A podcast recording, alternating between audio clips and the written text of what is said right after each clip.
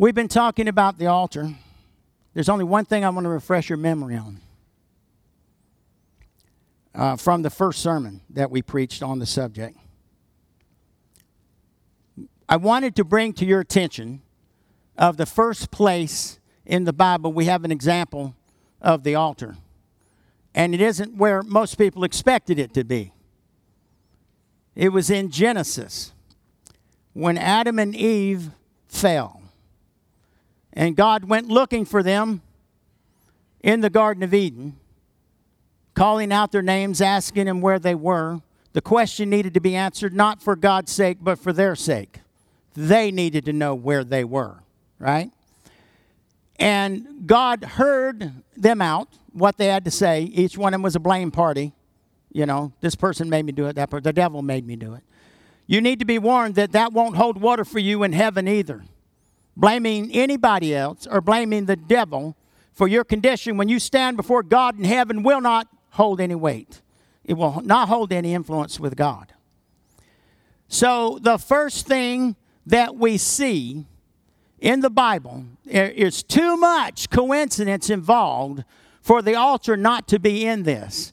If Adam and Eve were going to continue in fellowship with God, there had to be a mechanism in place for them to be able to communicate with God and, and to uh, have their sins dealt with or at least covered. So, what was the first thing God did for them? Someone tell me. So, what did He have to do to make them clothes? He had to kill an animal or animals. He had to sacrifice some animals uh, to make the clothing uh, that he made for Adam and Eve, to make a covering for them. It's too much coincidence involved for it not to be a little bit shaded, a little bit hidden, that God was showing them a way that they could continue to have a relationship with Him if they wanted to right? Now, I'm not here to, to spread any bad news or anything. I'll just tell you that sometimes I cringe inside when I think that Hebrews chapter 11, in the great hall of faith, where so many great people are mentioned by their faith, Adam and Eve are not mentioned at all. Matter of fact, Adam and Eve are only referred to uh, sparsely in the Word of God as the first Adam, the first, you know, that sort of thing. Not, not in, in, in glowing terms about Adam and Eve. I think that's sad. I think it's very sad. Having said that, we, we have that little glimpse in the Bible, in the beginning, in Genesis, where God sacrificed animals on behalf of Adam, for Adam and Eve to make covering for their bodies, uh, to use the skins to make clothes for them. And so um, now we want to we want to broaden our scope a little bit on the history of the altar in the Bible. I want you to turn with me in your Bibles to Romans chapter 12. Romans chapter 12, we're going to read the first 3 verses. Romans chapter 12, verses 1 through 3. I appeal to you, therefore, brothers, by the mercies of God, to present your bodies as a living sacrifice. What are we talking about here? We're talking about an action at the altar. Does that make sense? I appeal to you, therefore, brothers, by the mercies of God, to present your bodies as a living sacrifice, holy and acceptable to God, which is your spiritual worship. Do not be conformed to this world, but be transformed by the renewal of your mind, that by testing you may discern what is the will of God, what is good and acceptable and perfect. For by the grace given to me, I say to everyone among you not to think of himself more highly than he ought to think but to think with sober judgment, each according to the measure of faith that God has assigned. Now, I, I prayed earlier, and in that prayer, I prayed uh, about fighting. You know, soldiers in, in an army fighting a physical battle don't, don't fight on their knees, really, do they? Christians fight on their knees, right? Well, look at 1 Corinthians chapter 1. Turn there. 1 Corinthians chapter 1. We're going to read verses 27 through 29. I'm going to give you a chance to get there. 1 Corinthians chapter 1 verses 27 through 29. Listen to this carefully. But God chose what is foolish in the world to shame the wise. And you listen carefully to these words because they pertain to this subject. The unsaved are not, you know, running down the hall, hitting their knees at the bedroom door and sliding up to the bed to pray and to cast their cares over on God. The unsaved aren't doing it. The children of God do it. Matter of fact, to the unsaved, it seems foolish, right? But God chose what is foolish in the world to shame the wise. God chose what is weak in the world to shame the strong. God chose what is low and despised in the world, even things that are not, to bring to nothing things that are, so that no human being might boast in the presence of God. Now, look, I, I appreciate you and your faithfulness. I talked about that earlier. It, without your faithfulness, you know what? God doesn't have a, a, printing press in heaven where He prints money out and, and rains it on people. He uses people. So, but our humble responsibility is to listen to God and obey Him. That's it. That's it. That's how the work gets done, right? So we cannot brag. We can't brag on this as a church. Can we brag on what happened between 6 o'clock and 9 o'clock Friday night a week ago? No, we can't. We can brag about God but we're so special? No, no. He's so special. What's one of the mantras of this church? It's all about Him. It's not even about us. It's all about Him. We got to get that down on the inside if we're going to be disciples of Christ. Amen? All right, so by way of introduction, did a little math. It's easy to do now. You can type in a, in a, in a computer or open up a concordance and run your finger down and count words in the Bible, right? And I'm going to tell you something, it means something. Do you know you find trees in the Bible mentioned 300 times? Trees. If something's mentioned in the Bible, for me, that's a ding, ding, ding, ding, ding. That lets me know I need to pay attention. Why did God choose so many times to use trees as examples in the Bible, right? Just like, I, you know, I've told you this. That's my heart feelings. You eat the meat, spit out the bones. You don't have to blame me. Jesus Christ laid hands on a man prayed for him, said, What do you see? He said, I see men as trees walking. I had a guy, I listened to him preach a sermon, and all he did was disturb me. What he said was, Jesus Christ healed him partially, then laid hands on him and healed him the rest of the way. That's not what, that's not what I get from that. I get that Jesus Christ laid hands on the man and healed him spiritually before he healed him physically. He laid hands on the man and prayed for him and said, What do you see? Because Jesus knew he was seeing something. That's why he asked. Jesus never asked a superfluous or unnecessary question. Never. And he asked that man, What do you see? He said, I see men as trees walking. Laid hands on him again and prayed for him and said, Now what do you see? He said, I, I see everything clearly. He got healed spiritually, then he got healed physically, right? God chooses the foolish things of this world to confound the wise. Amen? So, trees mentioned 300 times in the Bible, got to be a reason. I started doing this. I thought, word salvation. How many of you say the word salvation is important? It is. In the Bible, 156 times. The word salvation is mentioned in the Bible 156 times. The word mercy. How many of you believe mercy is important? The word mercy is mentioned 269 times. How many believe grace is important? Grace is mentioned 137 times. Now, those three words are closely related, are they not? So I, I did the math. I told them up. It's 562 times those three words show up in the Bible. Pretty good, right? The word altar is mentioned 322 times, and the word sacrifice, and can you separate those two? No, you can't. You can't separate the two. The word sacrifice is mentioned 302 times, and that's a total of 624 times. The word altar and sacrifice together. 624 times. Now, there's a lot of emphasis placed on salvation, mercy, and grace, and there should be because that's a major theme of redemption. Amen? But without the altar and without sacrifice, there would be no mercy there would be no grace, there would be no salvation. Redemption is beautiful, but it is very graphic. Hold on to that phrase.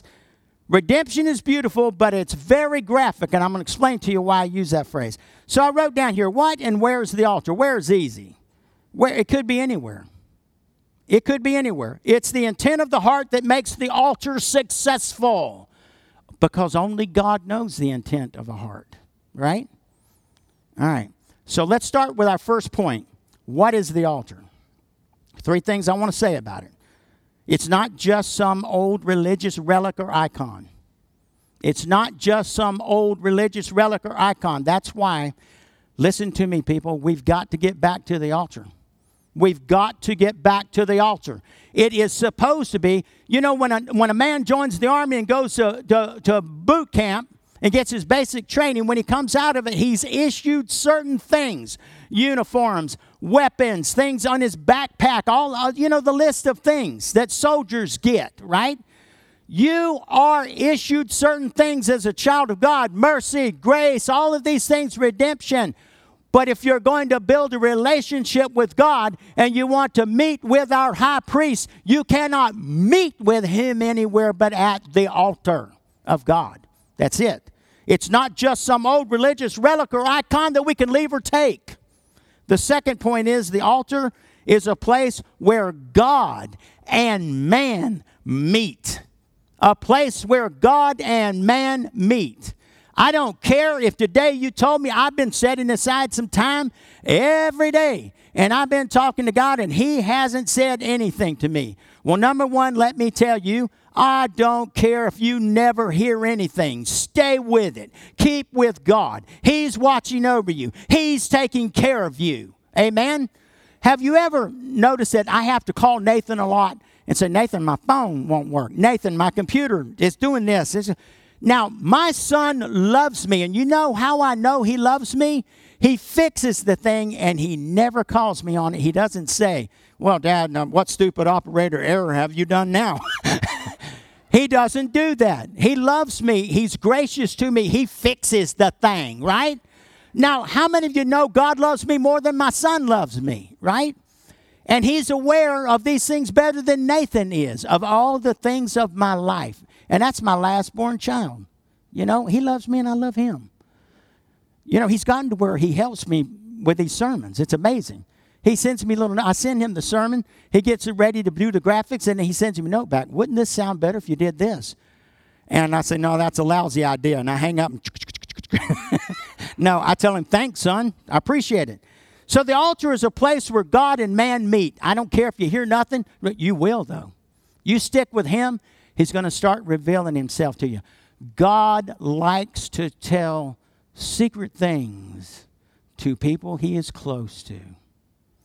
God likes to talk about some secret things to his children that he's very close with. Don't ever give up on that. Third point, it's a place where you come to be with your high priest. It's a place to come to be with Jesus. Amen? You're not on your own. I'm not, you know, I, I was I, I'm ashamed of how I reacted a week ago Friday night. I'm ashamed of it. Because I'm not pastor in this church, God is. God's the head of, you know, Jesus is the head of this church. It's his church. Amen? It's his church. And uh, for a few minutes there, I guess I thought I was responsible for it. And I am to an extent. You know what I'm responsible for? Teaching the Word of God and praying for you. Keeping watch over you as an under shepherd of Christ. Amen?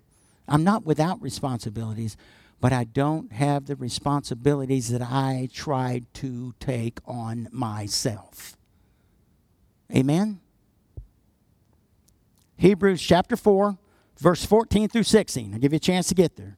Hebrews chapter 4, verses 14 through 16.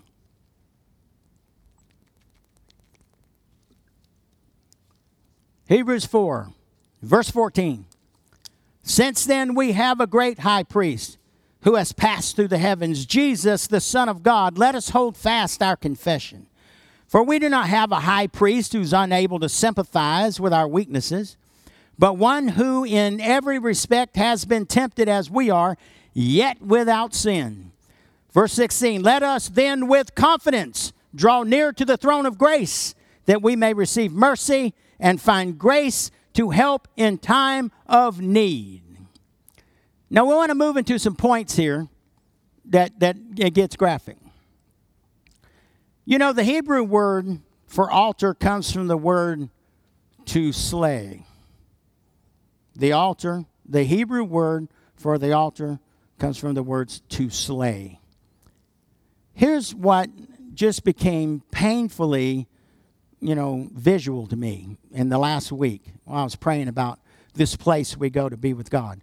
I mean, we we we think about it as being a beautiful place. Amen. It is a beautiful place. It's like it's kind of like some of you may be wearing a, a, cross around your neck or have one in your purse or somewhere on your on your person or whatever. Why? Because in the cross a beautiful place for us. Well, it was made beautiful by Jesus. It was the electric chair of the day that Jesus died on. It was not pretty. Jesus made it pretty. Only the power of Jesus Christ could take, uh, liken the cross to a real dirty, nasty, super wet, uh, gummed up rag, right? But only Jesus could take that rag and wring every drop of everything out of it. And in the end, make it something beautiful. That's what Jesus did to the cross. He destroyed the reputation of the cross that way, right? Another thing that he did, you have to understand this. You know, in the Old Testament, if the people were to continue to be servants of God and to have a relationship with God and build a relationship with God and enjoy the presence of God in a, you know, in a pillar of fire by night and a cloud in the day, if they were to enjoy that presence of God in the camp, they had to sacrifice animals. Now, listen, there were upwards of over a million people in the wilderness out there for 40 years traveling around. They'd set the tabernacle up, the tents and the tent, tent, the tabernacle in the wilderness, and they would bring animals for sacrifice on a daily basis. And let me tell you what, that altar in that place was not a sterile environment. It was ugly. It was nasty. It was dirty it was bloody, and it was a place where things came to die. They came there to die. And the problem why sin isn't dying in the people of the church today is because they don't want to get messy. They don't want to go to the altar and face God with it. No, people want to hang on to their sin. And we've got to let go of it. We got to go to that place. We're the ones that make it pretty. We want it to be a pretty place to go. We want it to be serene. We want it to be peaceful. And I'm going to preach on this later, but I will remind you Jesus Christ that night in the garden made an altar and he talked to God until he sweated blood at that altar talking to Father about what he was about to go through. We don't like the thought of that. We're glad he did it, but we don't want to do it. That has got to change if we're going to have revival. I got to get brutal. I got to I got to jar you with the help of the Holy Spirit and get you to see what we have to do what we need to do, what we must do. I'm not here to tickle your ears. Not here to do that. Love you too much to do that. So the Hebrew word for altar comes from the word to slay. Point number two the altar in the Old Testament was recognized by first its blood. Recognized by the blood. You knew you were there. You recognize that. Oh, here's the altar. Blood, lots and lots Everything from doves and pigeons all the way up to bulls being sacrificed. And over the course of the year, by the millions. By the millions. Why? Because all of that shed blood of all of those animals could not do what Christ shedding his blood once for us did. Right? The second thing, it's recognized by pain a lot of pain. Blood, pain, but the third one, that's the beautiful one the covenant. The covenant in my blood. In the tabernacle in the wilderness, it was the covenant that God had made with Abraham, manifest in their presence every day. The covenant made with Abraham. Amen. Third point I've already made this. The altar is not a glamorous place. The altar was not a sterile place, it's a place of death. It's a dirty place where sin is dealt with. It's where sin is dealt with. Amen? Next point it is a place to bring your broken life. Do you realize that God will receive just about anything from you at the altar, especially us? You know, we come based on the fact that Jesus Christ shed his blood for us, died, was buried, resurrected, was seen of many, and ascended to the Father, seated at the right hand to make an intercession for us. Can you say amen? All right. So it's a place for us to bring our broken life. How many of you believe that you can bring a broken marriage to the altar? You can bring your wayward children to the altar. You can bring your unsaved loved ones to the altar. You can bring your sickness to the altar. You can bring your anxieties and your fears. You can bring your cares. It's a place to bring the impossible to God. This kind of preaching that God has brought me to in my life, it grips me. I don't apologize for it anymore. You know, I was a tough old cop for a lot of years. I didn't cry over anything. But the things of God break me. They just break me, and I'm grateful for it. Turning your Bibles to 1 Peter chapter 5. 1 Peter chapter 5. We're going to read verses 6 and 7. 1 Peter chapter 5 verses 6 and 7.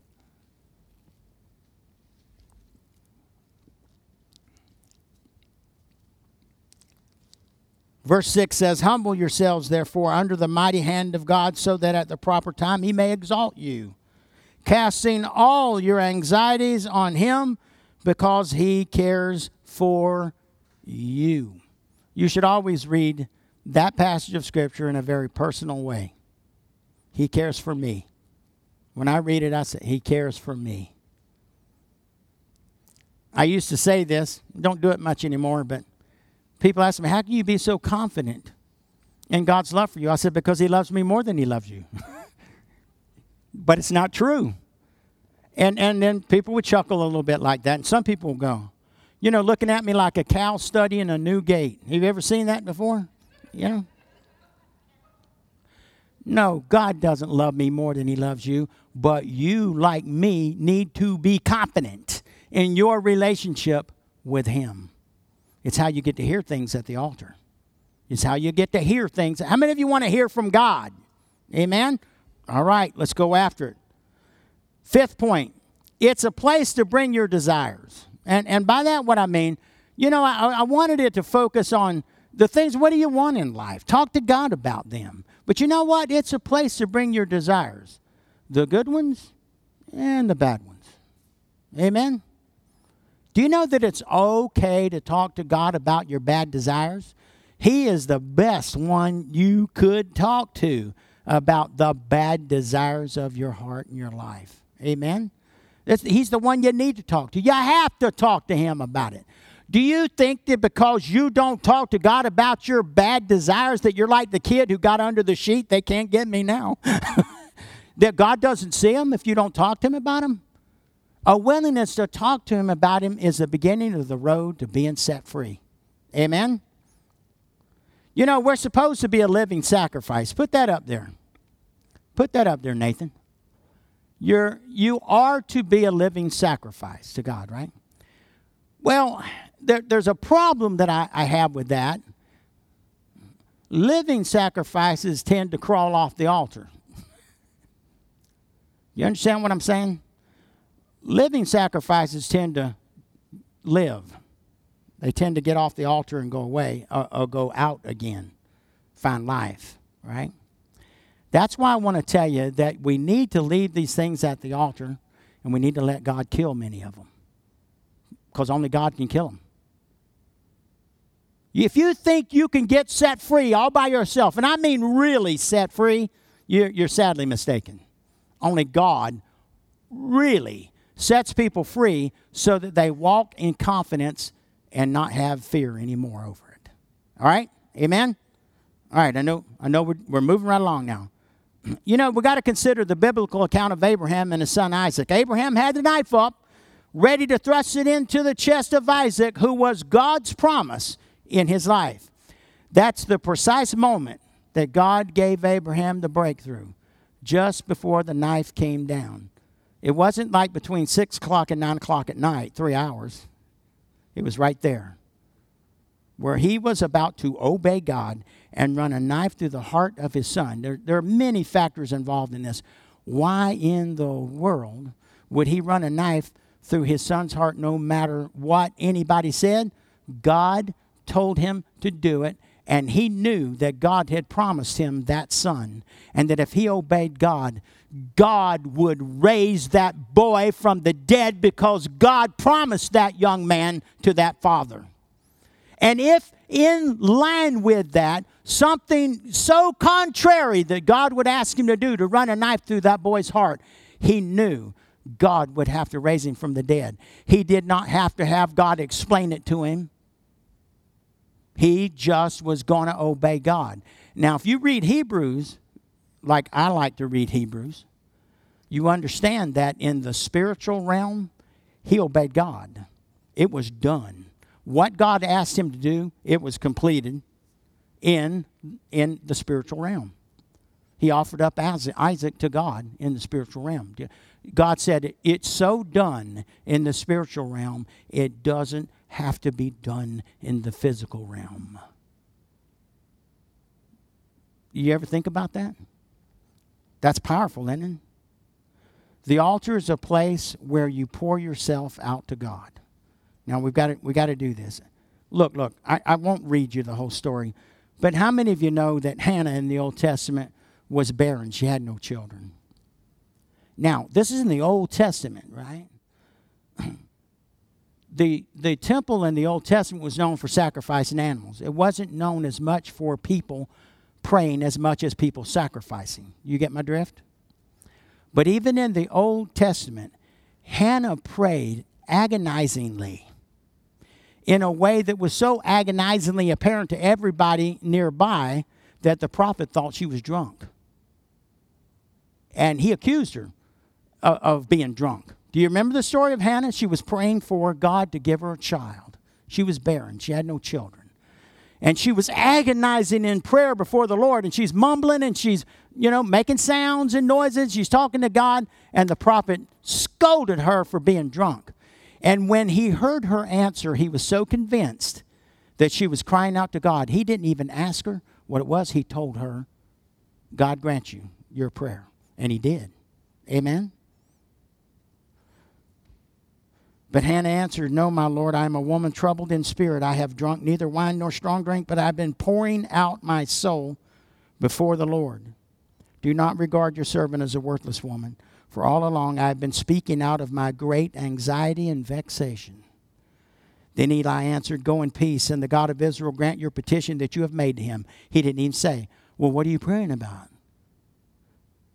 He just all of a sudden understood that she was reaching out to God in a powerful way. And he responded to it.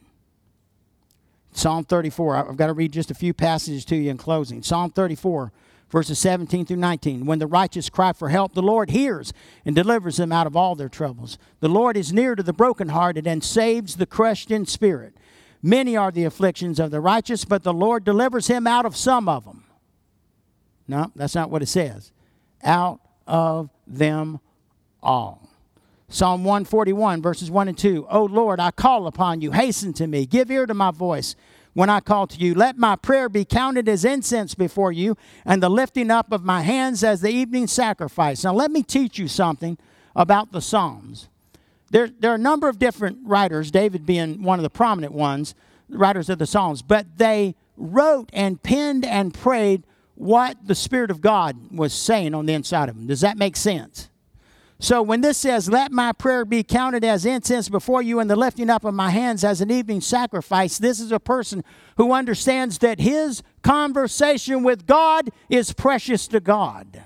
It smells good to God. He likes it, right? He likes to hear from. Psalm 142, first seven verses. With my voice I cry out to the Lord. With my voice I plead for mercy to the Lord. I pour out my complaint before him. I tell my trouble before him.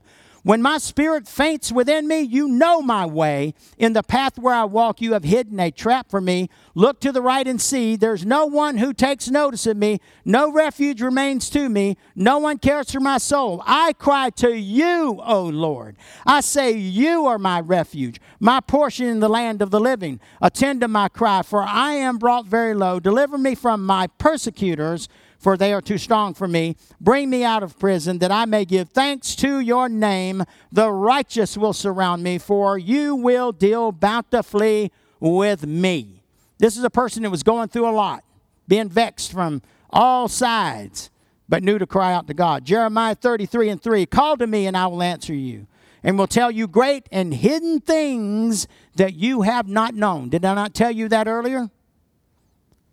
Jeremiah 29, verses 12 and 13. Then you will call upon me and come and pray to me, and I will hear you. You will seek me and find me when you seek me with all your heart. And then 1 Peter 3, verse 12 For the eyes of the Lord are on the righteous, and his ears are open to their prayer, but the face of the Lord is against those who do evil. When you get up from the altar, your faith must be expressed in obedience. That's how you know your time was well spent. You walk in obedience. Go down on your knees, get up, and walk in obedience. Um, I got a little a little story here about prayer. I remember it from my childhood, and and I looked it up again. In a little country church each week, when the pastor gave the altar call, a man named Bill would go to the altar to spend some time with the Lord and reflect upon the message of the pastor that he had preached that morning. And I'm going to tell you something. We've gotten away from that, and we need to get back to that right? Even though this is a, a story. Invariably, Tom would kneel beside him and pray that same prayer each week Lord, I need you to clean the webs out of my life. Lord, each week the devil spins his web of sin in my life, so Lord, clean the webs out of my life. Week after week, Bill would hear this same prayer. Finally, one day, Bill got fed up with Tom praying the same prayer every single week. This week, when Tom knelt at the altar beside Bill and prayed his same prayer, Bill laid his hand on Tom's shoulder and prayed, Lord, each week my brother comes to you with the webs of his life and asks you to clean them out. But Lord, I pray that you will just kill the spider. I think that's a good prayer. Amen. How many of you know that the altar is a place of worship? You don't have to sing good. Trust me. You don't have to sing good. Just sing to God, worship God. Amen. He wants to hear your voice, He loves to hear your voice. All right, last point. Point six the biggest obstacle for many to getting their breakthrough and deliverance is pride. It's just pride. People don't want to answer an altar call because, you know, then you confess to the world before God and everybody. There's something going on in your life that needs to be touched by God, and you don't want to do it. That's the only thing I can come up with. It's the only thing I can think of. I prayed about it, and God told me pride.